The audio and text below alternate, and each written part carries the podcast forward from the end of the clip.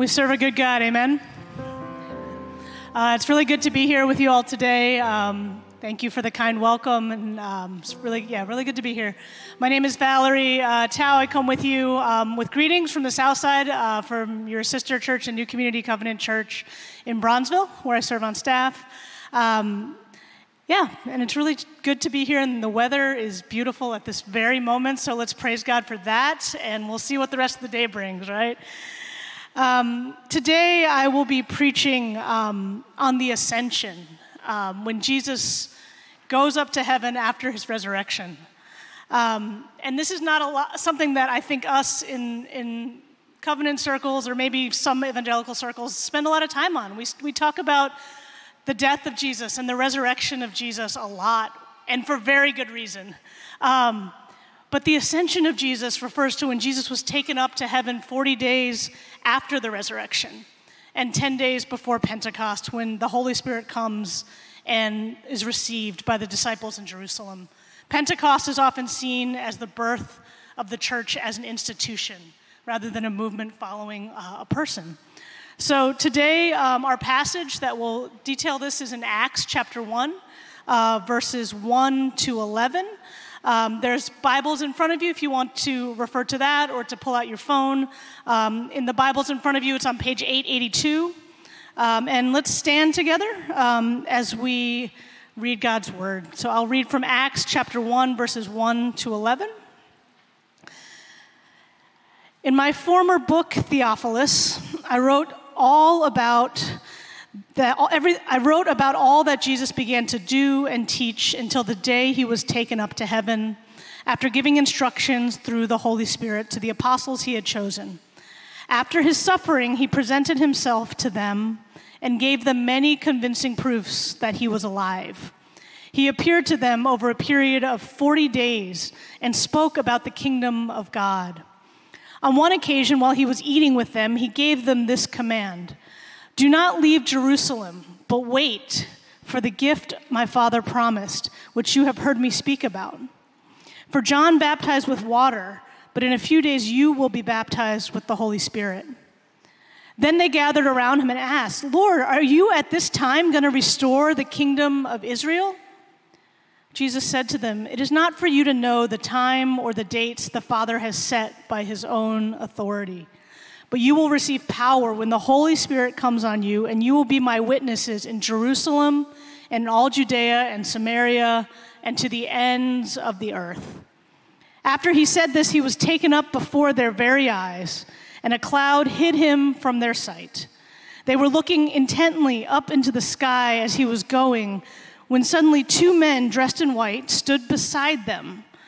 They were looking intently, or sorry, men of Galilee, they said, Why do you stand here looking into the sky? This same Jesus who has been taken from you into heaven will come back in the same way you have seen him go into heaven. This is the word of the Lord. Thanks be to God. So today I'll preach from the title Witnesses to the Reign of God, Now and to Come. So, this passage we just read, we're looking at is kind of a bridge passage of sorts. Luke was the likely author of both the Gospel of Luke and the book of Acts. And these New Testament books are often seen as kind of two volumes to the same story. Um, so, in the first chapter of Acts, we see Luke addressing Theophilus, who's uh, a believer, uh, which his name means lover of God, with kind of a summary statement of the things that happened in the book of Luke. So he writes in verses 1 and 2 that the Gospel of Luke, or his former book, covered all the things that Jesus taught and did, from Jesus' entrance on earth, um, born of the flesh to the, um, the Virgin Mary, all the way to when Jesus was taken up in the last chapter of Luke. Luke reminds his readers that Jesus suffered and was killed on the cross, that he arose again from the dead. And then, after that, on several occasions, he showed himself to his followers, showing that he was not just a ghost or not just like an apparition that come and went, but he was alive. He ate with them, he was with them. He was the same Jesus that was there before he went to the cross, that was teaching and eating and walking with them. This was the same Jesus that came back. And Luke, on purpose, uses very similar language that's in the book of Luke to remind them, to trigger their memory that I am the same Jesus that is here today. We're also reminded of Jesus' emphasis on the kingdom of God. The kingdom of God was used to describe over and over that God ruled or reigned. So if you read the book of Luke or any of the other gospels, you see a lot of parables. Jesus talks, the kingdom of God is like a mustard seed. The kingdom of God is like a treasure in the field. This is like Jesus is one of his main metaphors for talking about what he's doing. In the gospel of Luke, Jesus teaches about how the kingdom of God is both a present reality with his ministry as he's walking and talking to people, a physical presence, and a future reality, one that will be fully realized when Jesus comes back. It is both now and not yet. The kingdom of God is kind of like a piece of orchestral music that is being composed and that you know I, I have a music background in college and so forgive the, the sort of geeky analogy but Composer starts by getting the music that's in their head out on paper so that other people can hear it and listen to it and figure it out. And so they might be writing down the melody and kind of throwing in some harmony. Maybe they put this line with a piano and that line with a clarinet, and then they take that out because they don't like how that sounds and they put it back. And then maybe they say, Oh, I'm kind of confused, I don't know what it's like, and they kind of put it down for a little bit. And this composition is it's still going, it's ongoing but nobody knows when it's finished except the composer who's writing it. But it's in process. The piece was already begun, but not yet fully realized or completed, but it would be in due time. And such is the kingdom of God. Jesus started it when he came to earth and his ministry on earth, but it will be fully realized when Jesus comes back again, even though it's in process right now as we speak. And so, through the lens of the ascension today, we will explore two ways that we're called to live as witnesses to the good news. First, we live as witnesses to God's reign that has already begun with Jesus. And second, we live as witnesses to God's reign that is to come. So, first, we live as witnesses to God's reign that has already begun. Verses 4 to 9 detail the interaction between Jesus and his followers immediately before he was taken up.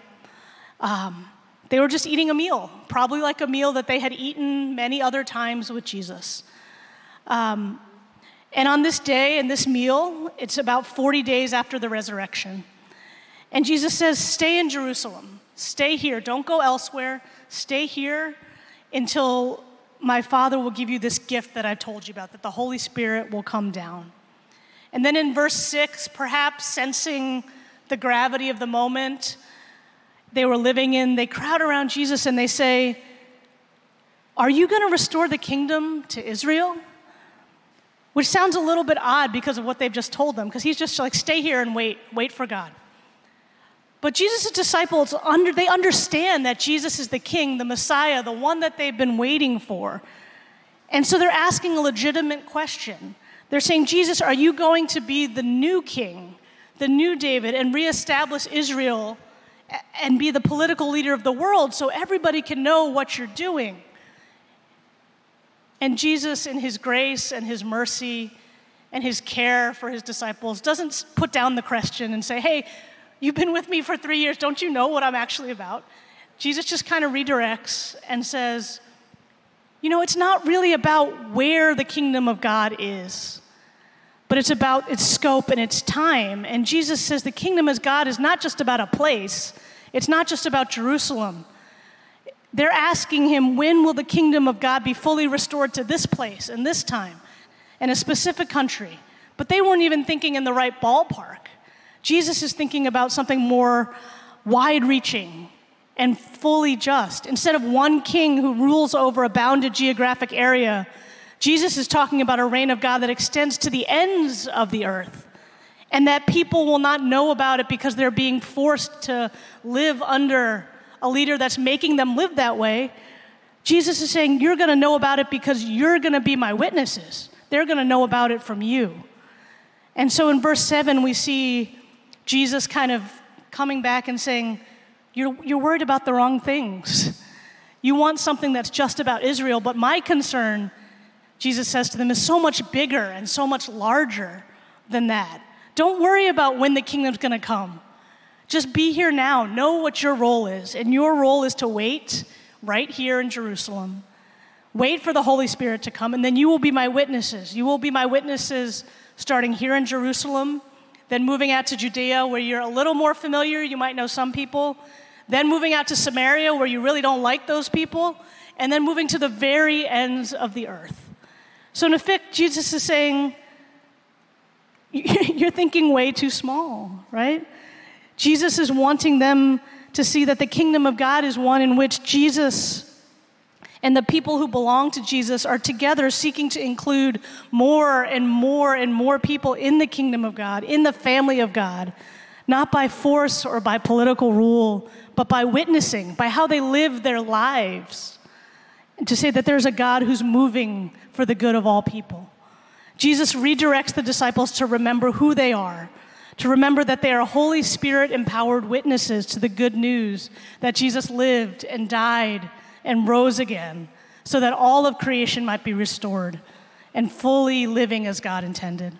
Jesus redirects them towards what their role is here and now while they're looking forward at the future. He says, Don't guess.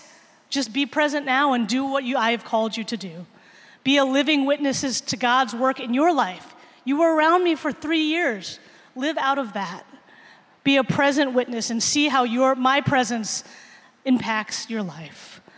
So, the first way that we live as witnesses of the good news is that we live as witnesses to the reign of God that has already begun here and now.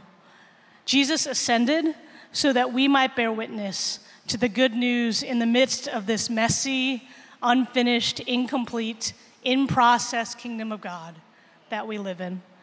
Jesus ascended so that we could bear witness to a God who calls us to participate with God in bringing forth that intended reality. God could do it all by himself, yet God is calling us to be with him and participate in this.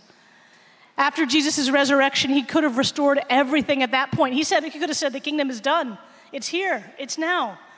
But Jesus ascended after telling the people that he had been with that you are to be my witnesses to the end of the earth because he wanted his people to participate with him and be in relationship with him in that process. Jesus ascended because the time between his resurrection and his second coming matters. And, brothers and sisters, that's now. That means what we're doing right now matters. Jesus ascended so that the Holy Spirit might descend and empower us to be witnesses to the impact that Jesus has had now. And so Jesus is calling us through the ascension to tell us the good news is that we live in process. We live messy lives, and that's okay. We live in unfinished, in process lives on purpose. There are seasons um, and places and moments in our personal lives, or the lives of the communities that we belong to, that are broken. It doesn't take too long to say, like, there's a lot wrong with the world that we live in. It feels, can feel oppressive or suffocating at times. And it's our call as individuals and as the people of God and part of the creation that God made and loves, to do the hard work of being present in those broken places, to be witnessing, testifying in word and deed in our lives with compassion and mercy and justice, pointing as witnesses to the God who is good and is bringing all things new. What we do now matters because God's Spirit is present and at work we are witnesses to God's reign that is here and now when we are in partnership with God and face the brokenness of the world and put hope in the one who has already started the work and will bring it to completion. Put another way, be encouraged that the lives that we live here and now today have value. God is present and working and with us in our day to day joys and struggles and sorrows. Practically, we live to witnesses to the already begun reign of God when we live our lives in a way that reflects the radical countercultural calls of Jesus.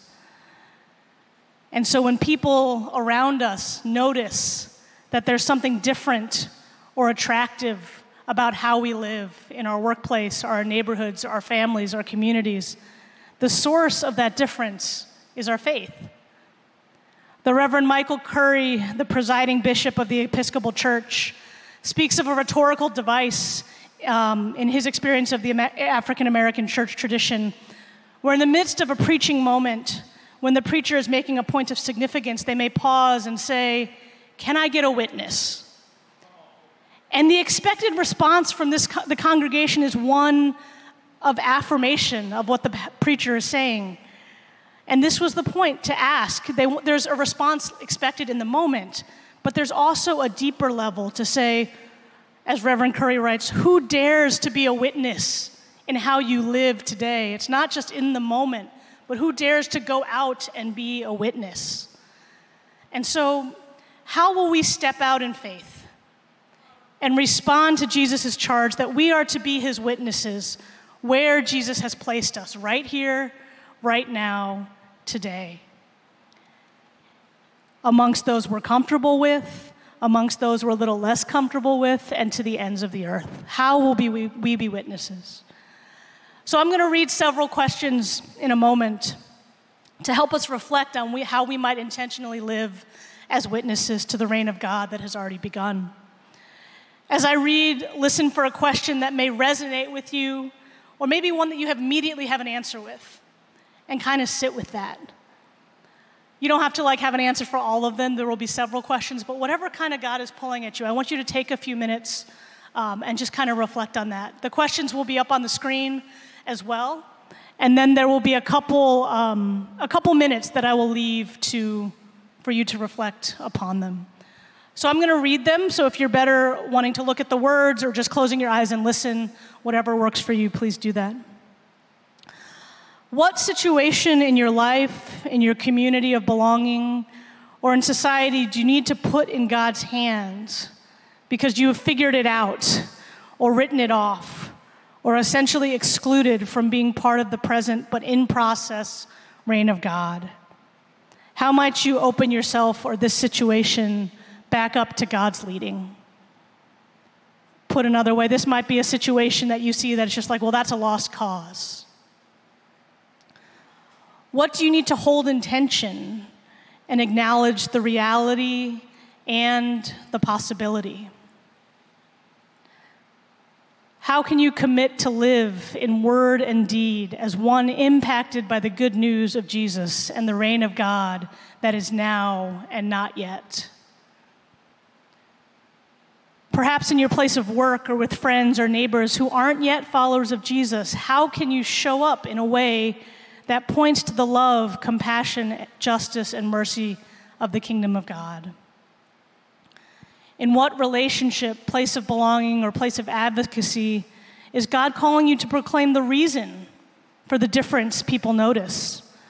Where is God calling you to take the opportunity when it presents itself to be a witness with your words and say, It's because of Jesus Christ that this is how I am, in addition to your actions? Or how you carry yourself. So take a moment and look at those questions and, and kind of pick the one that sits with you. And reflect on how will you live in response to the reign of God that has already begun. So we'll just give a couple minutes for that to happen right now.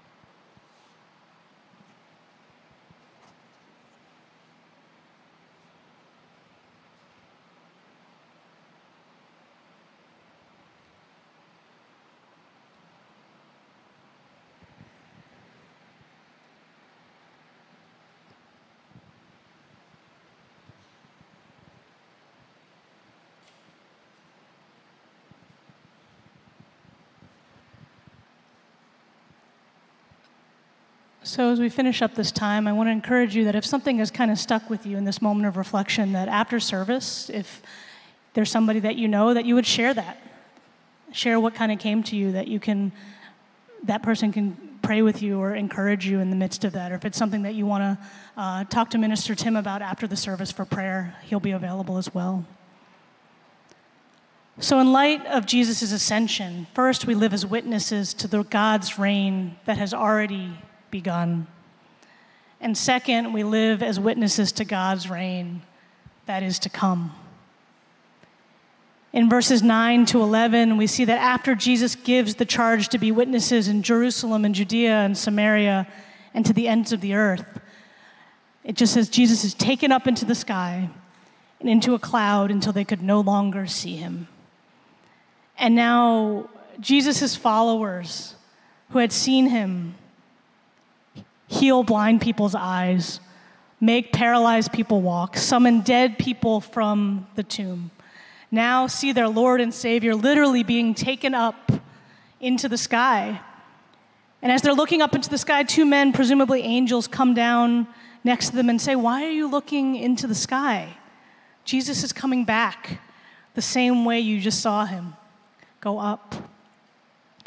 We read this and we kind of gloss over with our 21st century eyes how sort of out of this world, literally, that this moment is right? Like it makes me think a little bit about they're eating, they're eating a meal together. And then all of a sudden Jesus is, just goes up. Like, does he go through the roof? Like, what, what actually happens? Like, this is a very, very supernatural thing that's happening that, like, you know, the Bible gives a verse to, but like, I mean, this is gonna blow their socks off, right? And so, one minute, Jesus is eating a meal with his followers, and it seemed like any other day. And the next minute, like, he's just gone, right? And he tells them to wait in Jerusalem for the Holy Spirit. And they ask him, you know, are you going to restore the kingdom of God? He replies that that's not the time or the place to know. And then he just goes. They go literally in minutes from eating a meal to their worlds are completely changed because Jesus is gone. Like, think about it. It's enough time, like, if somebody stepped out to go to the bathroom or to get more food, like, everything changes in that instance. That's what we're talking about. In a matter of minutes, Jesus goes from being with them in flesh and in the body to being with God the Father, sitting at the right hand of God. And so, this, um, the ascension, right? So, Jesus ascended, and the followers are looking up into the sky, wondering probably a whole bunch of things, right? Probably where Jesus was. What are they going to do now? Jesus died. He rose again. He's like, Jesus is finally back with us. Like Jesus was with them for 40 days, and now he's gone again in a moment. And so while they're staring, the men in white are like, What are you doing? Why are you looking up? Jesus has already given you your marching orders. And they know that at that moment, Jesus will come back in a moment, at some moment when no one's expecting it. But in that moment when Jesus comes back, the same way he went up in glory, when changes everything, in that moment, God's rule and reign will be fully realized. In that moment, everything will be made right. And it will happen just like that. In a blink of an eye, in a matter of minutes, everything will change. But their reminder in that moment is that Jesus is going up, but you need to be here and you need to be witnesses. Be Jesus' witnesses. Jesus' ascension reminds us that Jesus is indeed God. Jesus ascended back to God's right hand on equal footing with God the Father. Jesus' ascension is also the transfer of power and authority for doing God's work in the world from Jesus to his disciples, to us. Jesus ascended so that the Holy Spirit, the presence of God, was not limited to one geographic area where Jesus was, but that the Holy Spirit could come down and empower disciples and be present with them to the ends of the earth and at all times. Without the ascension, there would be no Pentecost, which would mean the church as we know it today would not exist. Christianity would be a group of people who are literally following one person and it would not have grown into a movement that was all over the world with many cultures and all over in different ways.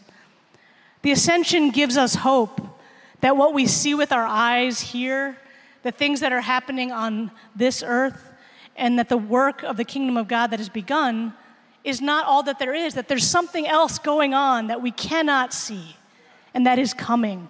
There is something more going on that meets the eye. God, in partnership with the people of God, is renewing all things, and this renewal will be complete when Jesus returns again. In some way, the ascension is much like Advent, leading up to Christmas, where we celebrate and anticipate Jesus' first entrance into the world, being born of the Virgin Mary. The ascension kicks off a second Advent, a second period of waiting when we anticipate Jesus' return, when all things will be made right and God's reign will be over all things. And so Hebrews 11 and 12 gives us some examples of what it looks like to faithfully live while actively waiting. In the first two verses of Hebrews 11, it reads Now faith is being sure of what we hope for and certain of what we do not see. The chapter continues lifting, listening person after person who follow God's call and direction and saying, most of the time, these people, they didn't get what they were promised in their lifetime. Starting in verse 32 and jumping to verse 35, says, What shall I say? I do not have time to talk about Gideon, Barak, Samson, and Jephthah, about David and Samuel and all the prophets, women who received back their dead raised to life. There were others who were tortured, some faced jeers and floggings, even chains and imprisonments. The world was not worthy of them. They wandered in deserts and mountains, living in caves and holes in the ground. These were all commended for their faith, and yet none of them received what had been promised, since God planned something better for us, that only together with us would they be made perfect. These forefathers and foremothers of our faith went through the struggles of life. They wrestled hard with God, and they tried to keep on believing even when the circumstances of life made it hard. They were faithful to the lives God put in front of them. And their role, just like ours, is to be witnesses to the story of God that made the God who made them and called them to himself. To enter the story of God, they entered the story of God at their time in history and we enter the story of God at our time in history. Yet they lived as witnesses to the coming reign of God because they knew their lives had meaning beyond just the time that they were there. And so, in light of Jesus' ascension, we can live, live as witnesses to this reign of God that is to come because we know that there is more than just meets the eye. What happens here and now matters because it's all part of God's larger story. What happens now is all part of God's story of realizing his reign on earth. And the good news is we continue in that line of foremothers and forefathers of faith. Our faith rest on, rests on theirs, and the generations that come after us will rest on our faith. And the good news of the ascension is that Jesus ascended when the kingdom have, has already begun, but it's, there's more to do. In the midst of the now, in the midst of the work towards God's re- intended reality, the kingdom of God has already become, begun and it is coming. So we live as witnesses to God's reign that has already begun and that is to come when we do the hard work of working through our own family history, figuring out how to engage hard things that make us who we are on the road to becoming more emotionally healthy. We enter, when we enter the mess of trying to restore broken relationships, intentionally owning the harm we have done and extending the forgiveness to those that we have harmed or to those that have harmed us, when we confess and we extend forgiveness, we are living as witnesses to God's reign that has already begun and that is to come. When we work towards a reality where everyone can thrive, when we do the work that God has called us to do, distributing food, walking with brothers and sisters on the journey, creating space where people can be themselves, we trust that God will bring flourishing and restoration of relationship to everybody. So we engage in that work now. And in all of this, we are living as witnesses to God's reign that has begun and that is to come.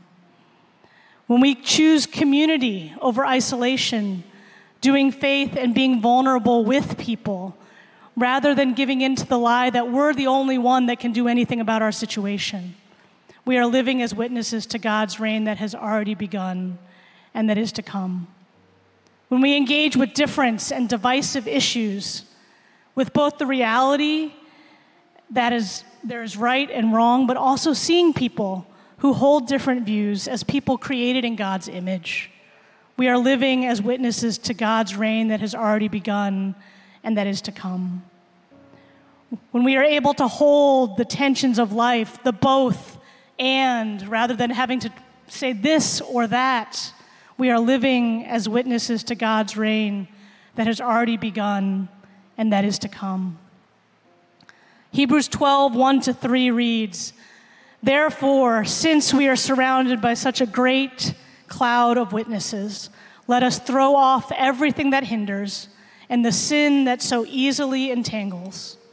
And let us run with perseverance the race marked out before us, fixing our eyes on Jesus, the author and perfecter of faith. For the joy set before him, he endured the cross, scorning its shame and sat down at the right hand of the throne of God. Consider him who endured such opposition from sinners, so that you will not grow weary and lose heart. And so, friends, we run the race set before us, knowing that there is meaning in the joys and sorrows of life, because Jesus' ascension reminds us that we live waiting for Jesus to return in just the way that he left in glory and in power. Jesus will return in a way that the whole earth knows that he is God and that all things will be made right. And our lives are part of this story of God. And while we see glimpses of God's intended reality now, that broken relationship that's just getting a little bit better over time, the difference is made because of the steady and constant work of saints in one neighborhood over years and years and years. When Jesus is returned, those glimpses will be reality and all things will be made right. The celebration of Jesus' ascension, of his being taken up to sit at the right hand of God, happens 40 days after the resurrection of Jesus. And it's kind of the counterpart to Ash Wednesday, which happens 40 days before the resurrection. And during the season of Lent, we kick off the season of Lent in the church calendar with Ash Wednesday. And so on Ash Wednesday, in a traditional service, we remember our mortality. We remember that God created us as human beings from the dust of the earth, and we are in desperate need of a Savior.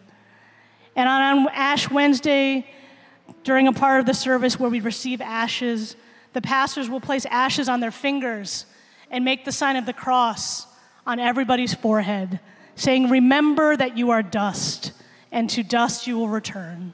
Repent and believe the gospel. In one of the commentaries I was reading, the author writes about an Ascension Day service, which in churches that celebrate it is held on the Thursday, 40 days after Easter. And in this service, the congregation was called up to receive the sign of cross on their foreheads. And today, and not that day, on Ascension, on Ascension Day, members of the congregation received crosses of glitter on their foreheads. These sparkly, vibrant glitter crosses painted on their foreheads was a reminder of the glory and the power of the risen Christ who ascended into heaven and whose presence is with us now that there is more than meets the eye, that even though this world seems like it's ashes, there is something more, that glory is coming and glory is here. The ascension reminds us that we are empowered by the Holy Spirit to move from looking up and looking for Jesus to worshiping Jesus with our lives, to living as witnesses and participating with Jesus in the work of the kingdom that has already begun and will be fully realized when Jesus returns. And when Jesus returns, what a glorious, glorious day that will be. Friends, we know how the story finishes. We know the end. We know that Jesus is coming back in glory the same way he went up, and that the reign of God that has already begun will be brought to completion. Thanks be to God. We are not responsible for how that story ends, but we are called to play our part and be present in that story and join the great cloud of witnesses and be witnesses for generations that are to come. And so great is the mystery of our faith. Christ has died, Christ is risen, and Christ will come again. Amen. God, we thank you that you are the Alpha and the Omega. You are the beginning and the end of all things. And Lord, we thank you that you have invited us to participate in your kingdom work, to bring forth that reality. Um, and so, Lord God, I pray that you would give us perseverance in the days where that reality seems so distant. But Lord, also remind us of the hope and the goodness and the faithfulness of your Son and of your gospel that is continually calling us to live into um, the loving arms of our Savior. And Lord, we thank you that you have not called us to do this life alone, that we have our brothers and sisters that we're on this journey with. And so, Lord God, I pray that you would encourage us and give us um, and remind us that you are doing something so much bigger than what we can um, ever think or imagine. And we are grateful that you've invited us along on the journey.